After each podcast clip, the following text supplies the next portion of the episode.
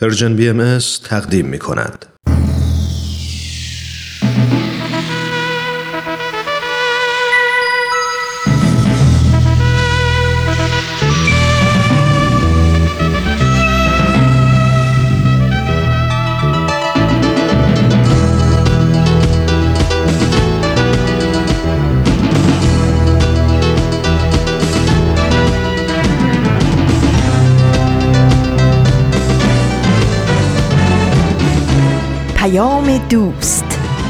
برنامه ای برای تفاهم و پیوند دلها.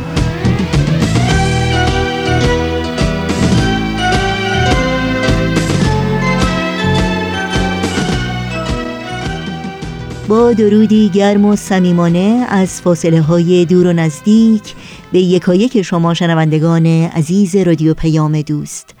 در هر کرانه و کناره این دهکده زیبای جهانی که شنونده رادیو پیام دوست هستید امیدواریم خوش و خورم باشید و اوقاتتون رو با دلگرمی و امید سپری کنید.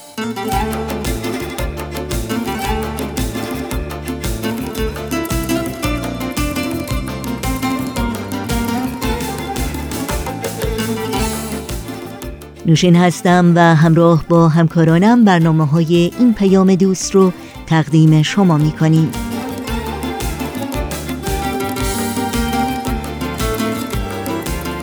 دوشنبه 29 مهر ماه از پاییز 1398 خورشیدی برابر با 21 ماه اکتبر 2019 میلادی رو درگاه شمار ورق می‌زنیم. برنامه های این پیام دوست شامل این روزها به یاد تو تاریخ به روایت مورخ و گزیده هایی از یک سخنرانی خواهد بود که امیدواریم همراهی کنید و از شنیدن اونها لذت ببرید. نظرها و پیشنهادها، پرسشها و انتقادهای خودتون رو هم با تلفن، ایمیل و یا از طریق شبکه های اجتماعی و همینطور صفحه تارنمای سرویس رسانه فارسی بهایی مطرح کنید و در تهیه برنامه های دلخواهتون با ما همکاری کنید.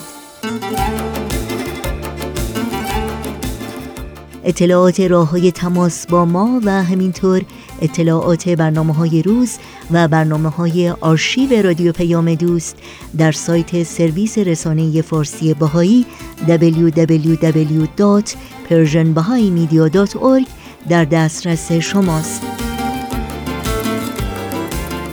و اگر شما از کاربران فعال شبکه های اجتماعی هستید می‌تونید برنامه های ما رو زیر اسم Persian BMS دنبال کنید.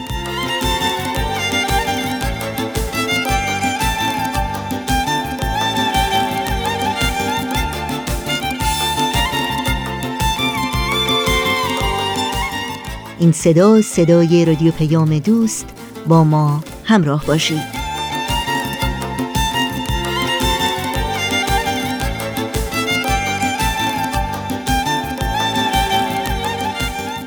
و ما این روزها که پیروان آین باهایی در هزاران نقطه جهان مشغول تدارکات جشن دویستمین سال روز تولد حضرت باب و دویست و دومین سال روز تولد حضرت بهاءالله دو پیامبر آین بهایی هستند با شعری از محوش ثابت یادی می کنیم از تمامی زندانیان بیگناه ایران زمین. زنان و مردان و جوانان فرهیخته و آزادهی که در برابر همه سختیها، رنجها و محرومیتها همچنان بر باورهای والا و اندیشه های بلند انسانی ثابت و استوار ماندند.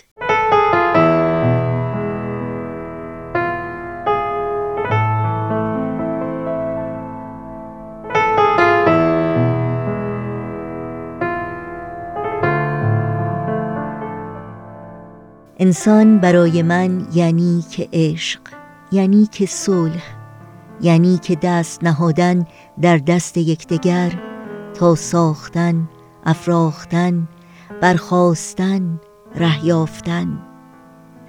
انسان برای من یعنی احساس و عاطفه. چونان نوازش مادر چونان نسیم در صبح دم یعنی گذار رود بلندی از باغ خشک بیبر و باری در سرزمین دور.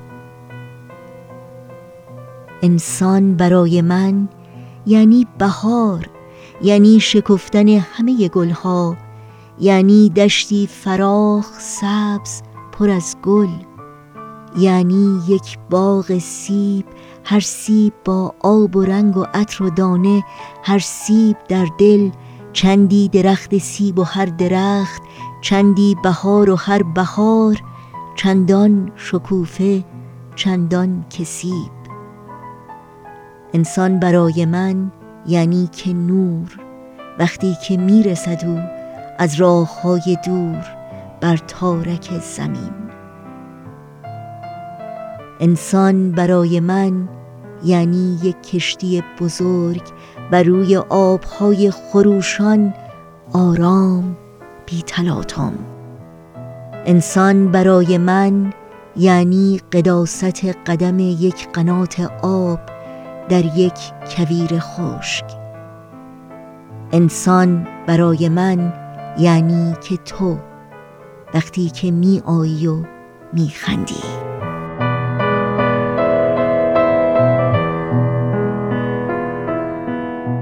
یاد شما در این روزها و در همه روزها زنده و پایدار.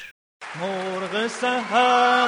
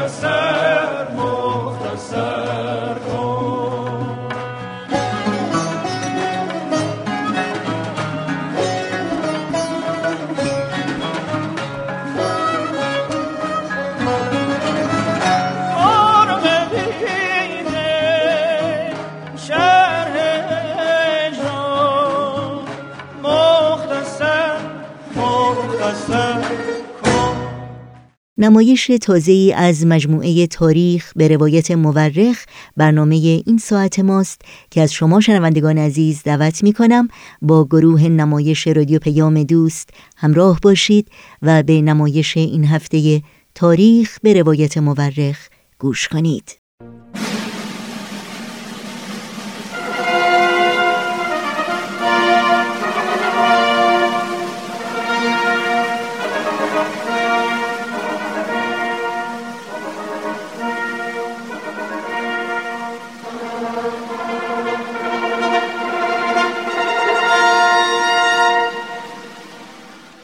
تاریخ به روایت مورخ جناب نبیل دیشب از این گفتین که حضرت باب و جناب قدوس از سفر حج به بوشهر برگشتند و حضرت باب از جناب قدوس برای همیشه خدافزی کردند. بله فرمودند که در این عالم دیگر یکدیگر را نخواهیم دید. شهادت جناب قدوس و خودشان را نیز پیش بینی کردند. نمی‌دونم چرا این خدافزی انقدر منو غمگین می‌کنه. جناب قدوس به شیراز وارد شدن و به خونه دایی حضرت باب رفتن و باهاشون صحبت کردن و ایشون ایمان آوردن. اسم دایشون هم حاجی سید علی بود. تا اینجاشو دیشب گفتیم. بله جناب حاجی سید علی پس از ایمان زندگی خودشان را به خدمت به آین حضرت باب اختصاص دادند. همیشه از حضرت باب حمایت و از امر ایشان دفاع می کردند و از هیچ چیز و هیچ کس ترس و حراسی به دل راه نمی‌دادند. به مسائل مادی اهمیت نمی‌دادند و با نهایت انقطاع در تهران همراه با شش نفر دیگر به شهادت رسیدند که به آنها شهدای سبعه تهران می‌گویند. شهدای سبعه؟ یعنی شهدای هفت؟ بله هفت نفر بودند که در تهران یکی پس از دیگری به شهادت رسیدند. داستان خارق العاده جانبازی آنها را به موقع خود برایت خواهم گفت. اما نفر دومی که جناب قدوس در شیراز ملاقات کرد اسم الله الاستق بود. این لقب همان ملا صادق مقدس خراسانی است که به واسطه ملا حسین بشرویی در اصفهان ایمان آورده و برای زیارت حضرت باب با لباس درویشی و پای پیاده به شیراز آمده بود. جناب قدوس رساله خسائل سبعه را به ملا صادق داده و گفت امر مبارک این است که اوامری که در این رساله آمده است را به مورد اجرا بگذاری. یکی از احکام آن رساله این بود که مؤمنین بایستی عبارت اشهد ان علی قبل نبیل باب بقیت الله را به از آن نماز جمعه اضافه کنند. این یعنی چی؟ نبیل که یعنی محمد. یعنی شهادت می دهم که علی قبل محمد یعنی علی محمد دریست به سوی بقیت الله.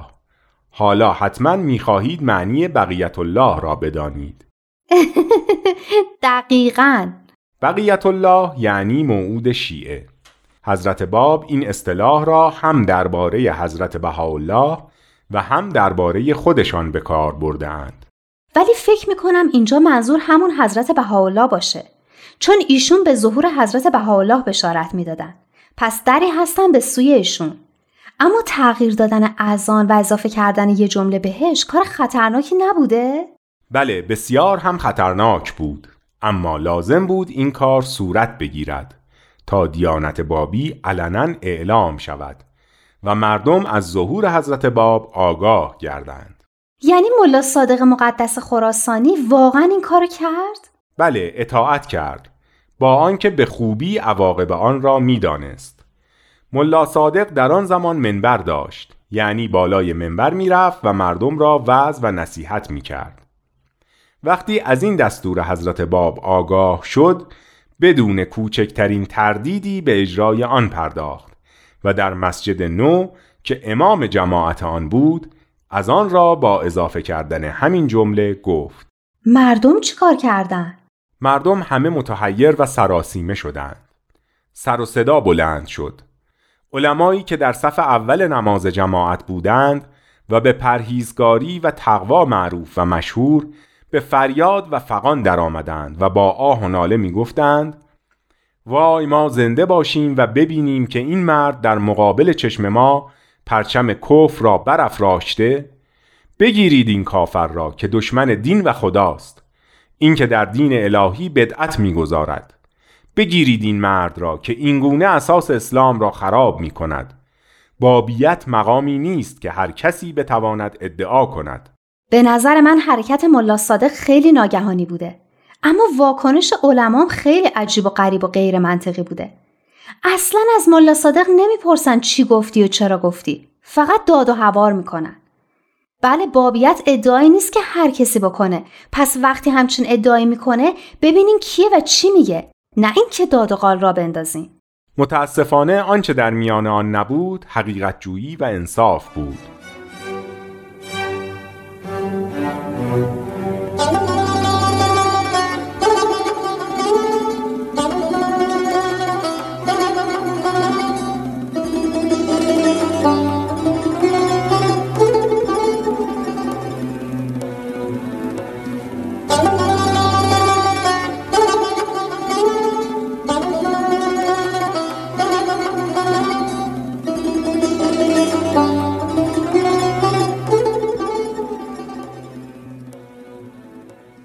بعدش چی شد؟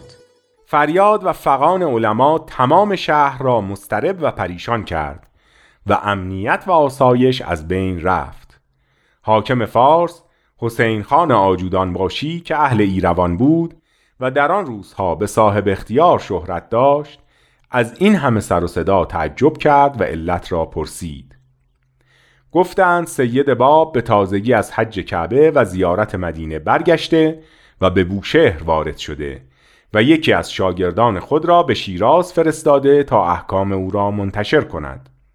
این شخص ادعا می کند که سید باب مؤسس شهر و آین جدیدی است که به وحی الهی بر او نازل شده. منظورشون جناب قدوس بوده؟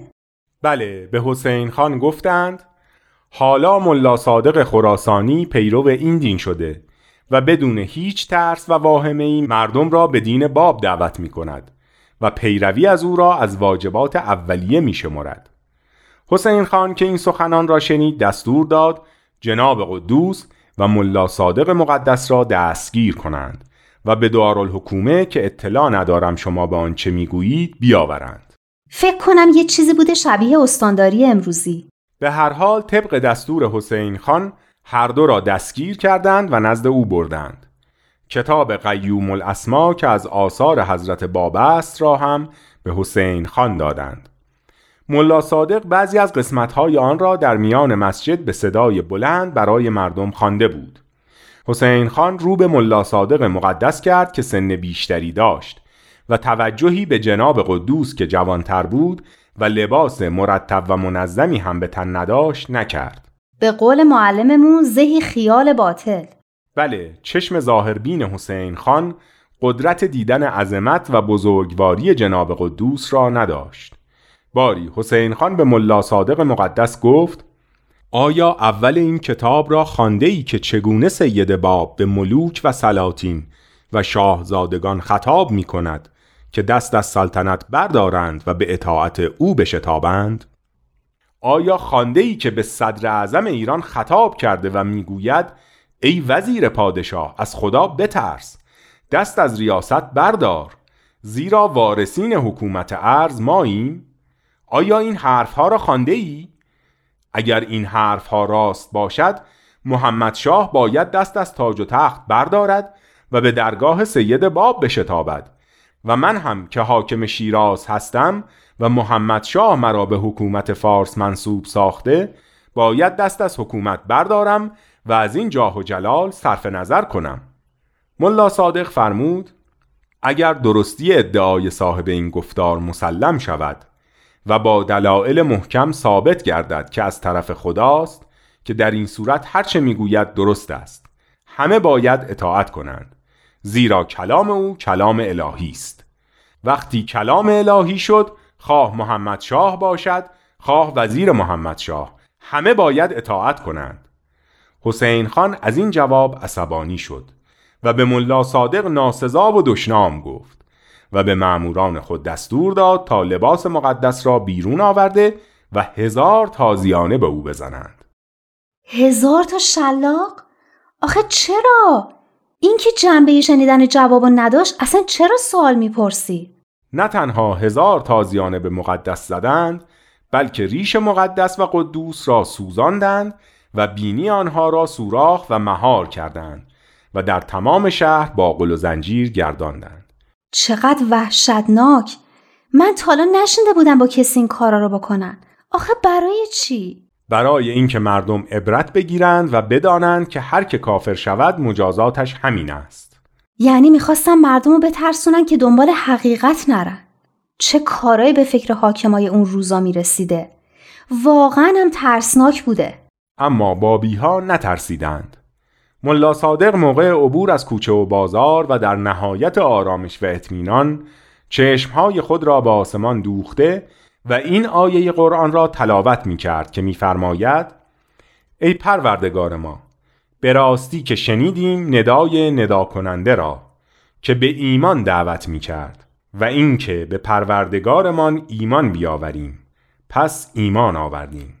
پس ای خداوند ما گناهان ما را بیامرز و بدیهای ما را بپوشان و ما را با نیکان بمیران. چقدر قشنگ! چقدر مناسب وضعیت ملا صادق مقدس و جناب قدوس بوده.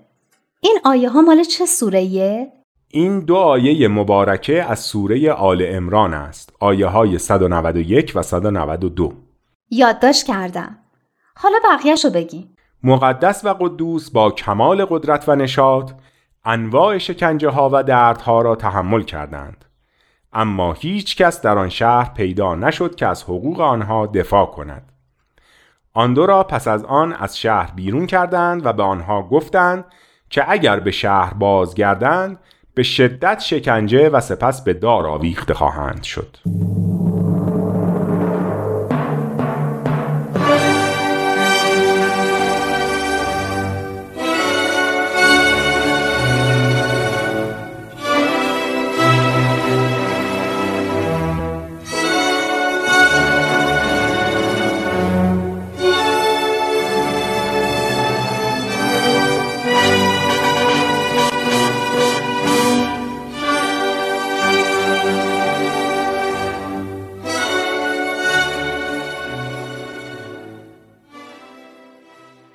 دو نفر اولین کسانی بودند که در ایران در راه امر جدید عذابها و بلاهای شدید تحمل کردند و گوی سبقت را از همگان رو بودند.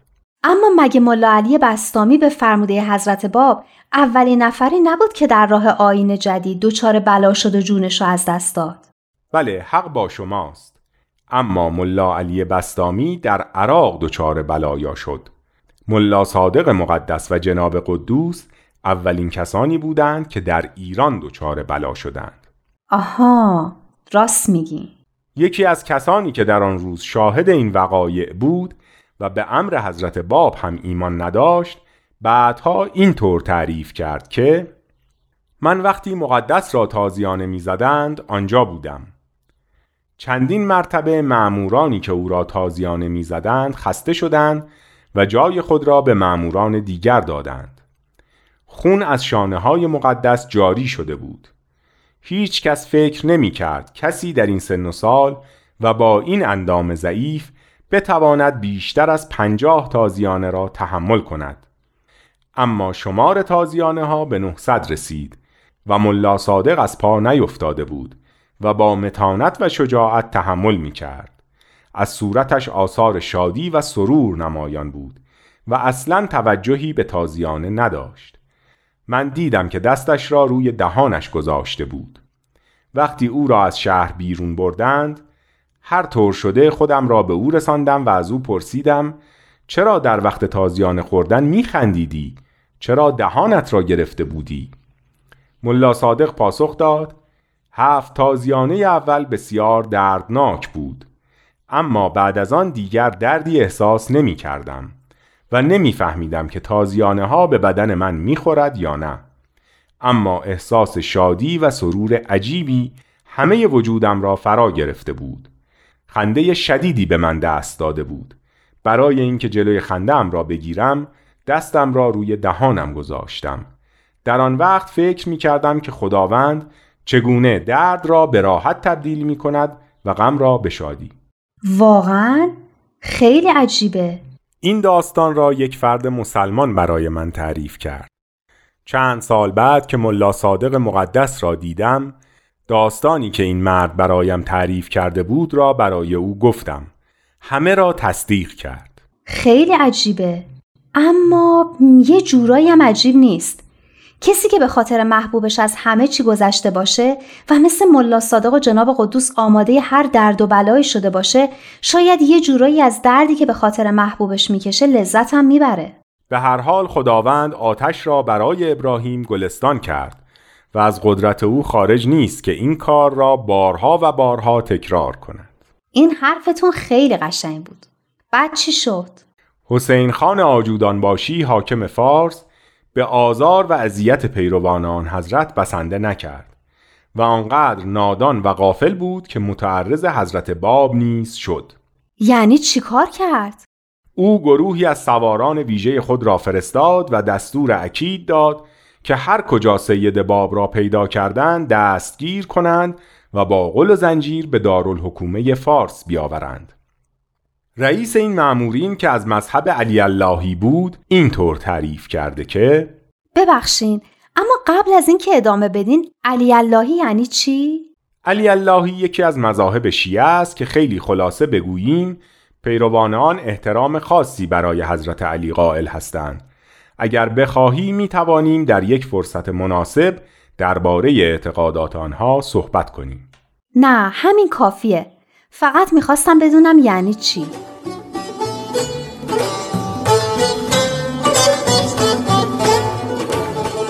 با رادیو پیام دوست همراه هستید و نمایش تاریخ به روایت مورخ رو شنیدید که امیدوارم لذت بردید. در ادامه برنامه های امروز با هم به قطعی موسیقی گوش کنیم. توی راهی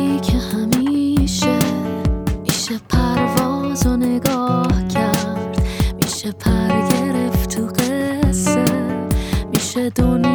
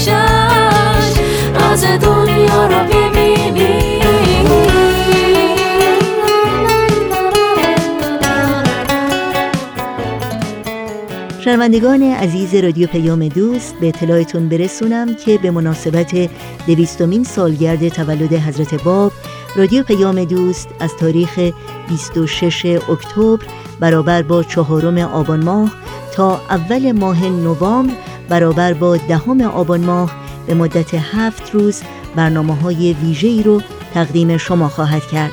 همچنین فیلم بامداد تابان که به مناسبت این رویداد تاریخی و خجسته تهیه شده از تاریخ 24 اکتبر برابر با دوم آبان ماه تا روز ششم نوامبر برابر با پانزدهم آبان ماه از برنامه های تلویزیونی و همه شبکه های اجتماعی Persian BMS در دسترس شماست. نقش پر رنگ رهایی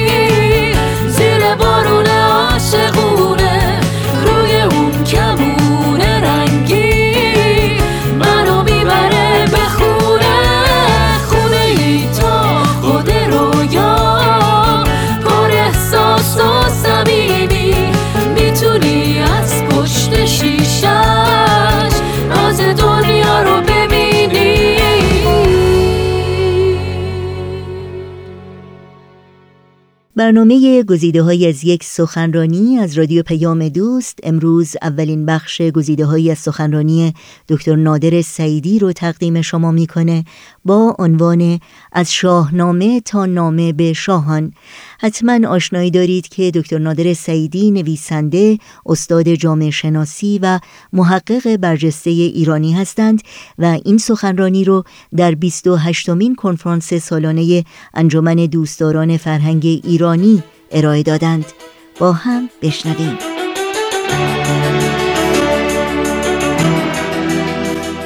عنوان صحبت من هست از شاهنامه تا نامه به شاهان. و مراد من از این بحث این هست که نشون بدم که میان شاهنامه و آثار پیامبر ایرانی بهاءالله به خصوص نامه هایی که او به شاهان و زمامداران دنیا نوشته و در دهه 1860 آنان را به یگانگی و صلح فرا خوانده میان این دو یک پیوند و تجانسی برقرار هست و در حقیقت نامه به شاهان مقام بلوغ و کمال پیام راستین شاهنامه را در بر می‌گیره. اما به خاطر محدودیت وقت در بررسی شاهنامه من می‌خوام به سه مسئله اشاره کنم. یعنی می‌خوام فلسفه سیاسی شاهنامه را با هم مورد بحث قرار بدیم. ابتدا می‌خوام نگاه کنم که شاهنامه رابطه شاه با مردم را چگونه می‌بینه. یعنی مسئله استبداد سیاسی. بعد می‌خوام نگاه کنم که استبداد مذهبی را چگونه می‌بینه یعنی رابطه دین با حکومت. و آنگاه می‌خوام نگاه کنم که شاهنامه مسئله استبداد جهانی را چگونه می‌بینه یعنی رابطه یک کشور در ارتباط با کشورهای دیگه و مسئله استعمار مسئله نظام کین و نظام باجگیری و نظام جنگ. و پس از آن همین سه مسئله را در نامه به شاهان در پیام های پیامبر ایرانی مورد بررسی قرار خواهم داد.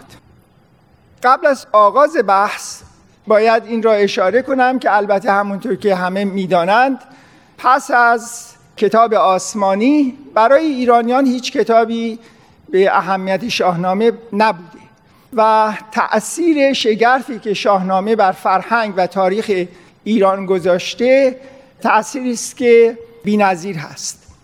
یکی از علل این مسئله این هست که پس از حمله اعراب به ایران استقلال سیاسی ایران از میان رفت و آنگاه بسیاری از فقها برای اینکه توجیه کنند این سلب استقلال سیاسی از ایران آمدند و گفتند که ایران قبل از حمله اعراب و قبل از آمدن اسلام به ایران جز فرهنگ جهالت و فرهنگ آتش پرستی و فرهنگ بت پرستی نداشته. و بنابراین با ایجاد این ایدئولوژی خواستند که به ایرانیان این مفهوم را تلقین کنند که اینها فاقد تمدن بودند و تمدن با آمدن اعراب و اسلام به ایران آغاز میشه و بنابراین احساس شرم کنن از گذشته خودشون از فرهنگ خودشون از هویت گذشته خودشون و البته کم کم اون را به باد فراموشی بسپارند موقعی که فردوسی شاهنامه را به نظم در میاره زمانی است که ایرانیان به شکل‌های گوناگون از طریق نهضت‌های مختلف سیاسی از طریق احیای زبان فارسی و شعر پارسی به شکل‌های گوناگون دارن مبارزه می‌کنن با این اندیشه استعماری.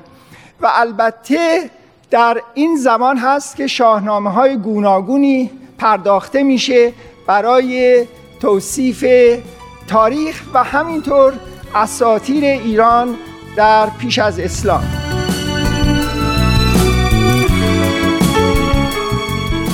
همچنان با رادیو پیام دوست همراه باشید چون بعد از لحظاتی موسیقی ادامه برنامه گزیده های از یک سخنرانی رو با هم خواهیم شنید.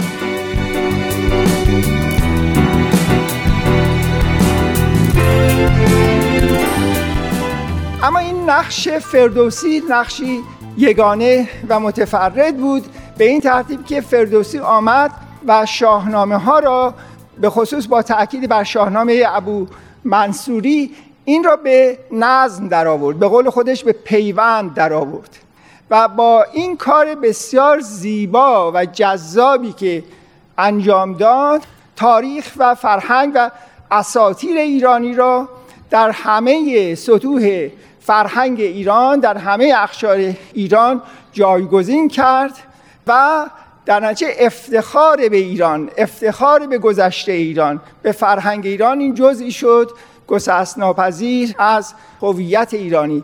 و از اون زمان به بعد ما می‌بینیم که همزمان با مسجد و وعظ مذهبی در مسجد نقالی و روایت شاهنامه در قهوه خانه ها در رقابت هستند در تعریف فرهنگ و هویت ایرانی. در شاهنامه هزاران تفسیر و تعبیر شده و من در اینجا وقت ندارم که هیچ کدوم از این تفسیرها و تعبیرهای گوناگون را مورد بررسی قرار بدم. بنابراین تعبیری که خودم دارم از شاهنامه اون را با شما بررسی می‌کنم که بسیاری از اونها تازه هست.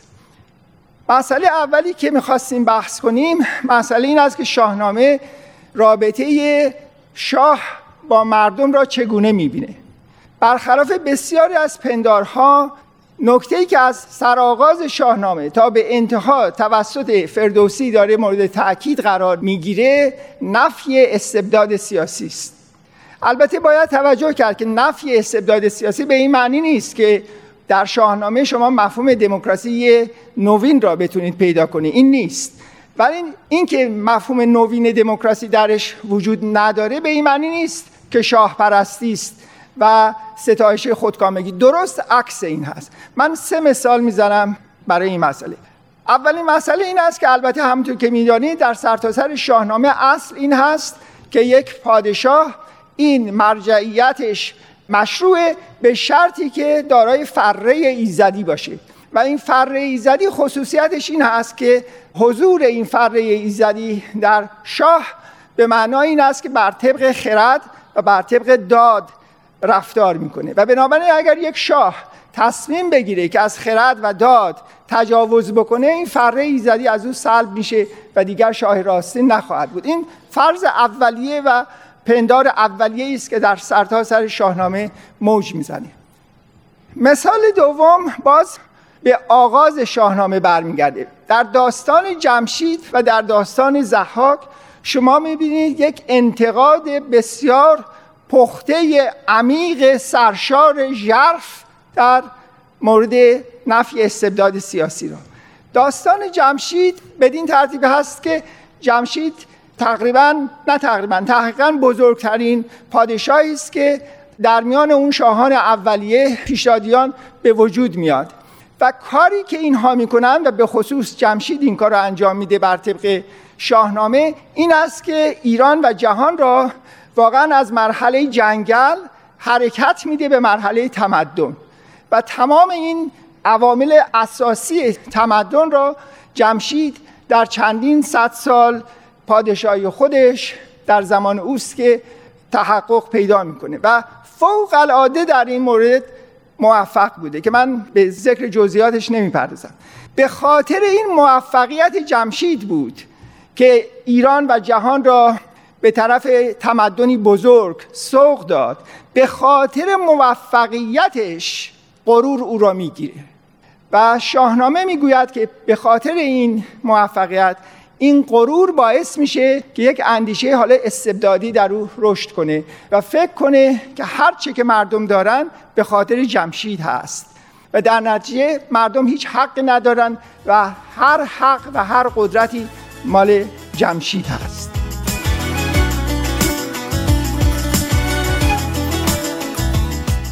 و برای شنیدن بخش بعدی گزیده های سخنرانی دکتر نادر سعیدی از شما شنوندگان عزیز دعوت می کنم هفته آینده همین روز و همین ساعت با رادیو پیام دوست همراه باشید. ایران من ایران تو ایران ما ایرانیان. نامش بود آرام جان ایران ما. ایران من ایران تو ایران ما ایرانیان. نامش بود آرام جان ایران ما ایرانیان.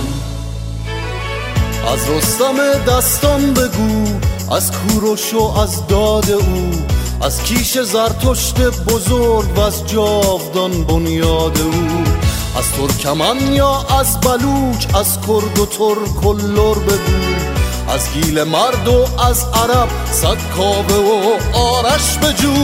ایران من ایران تو ایران ما ایرانیان.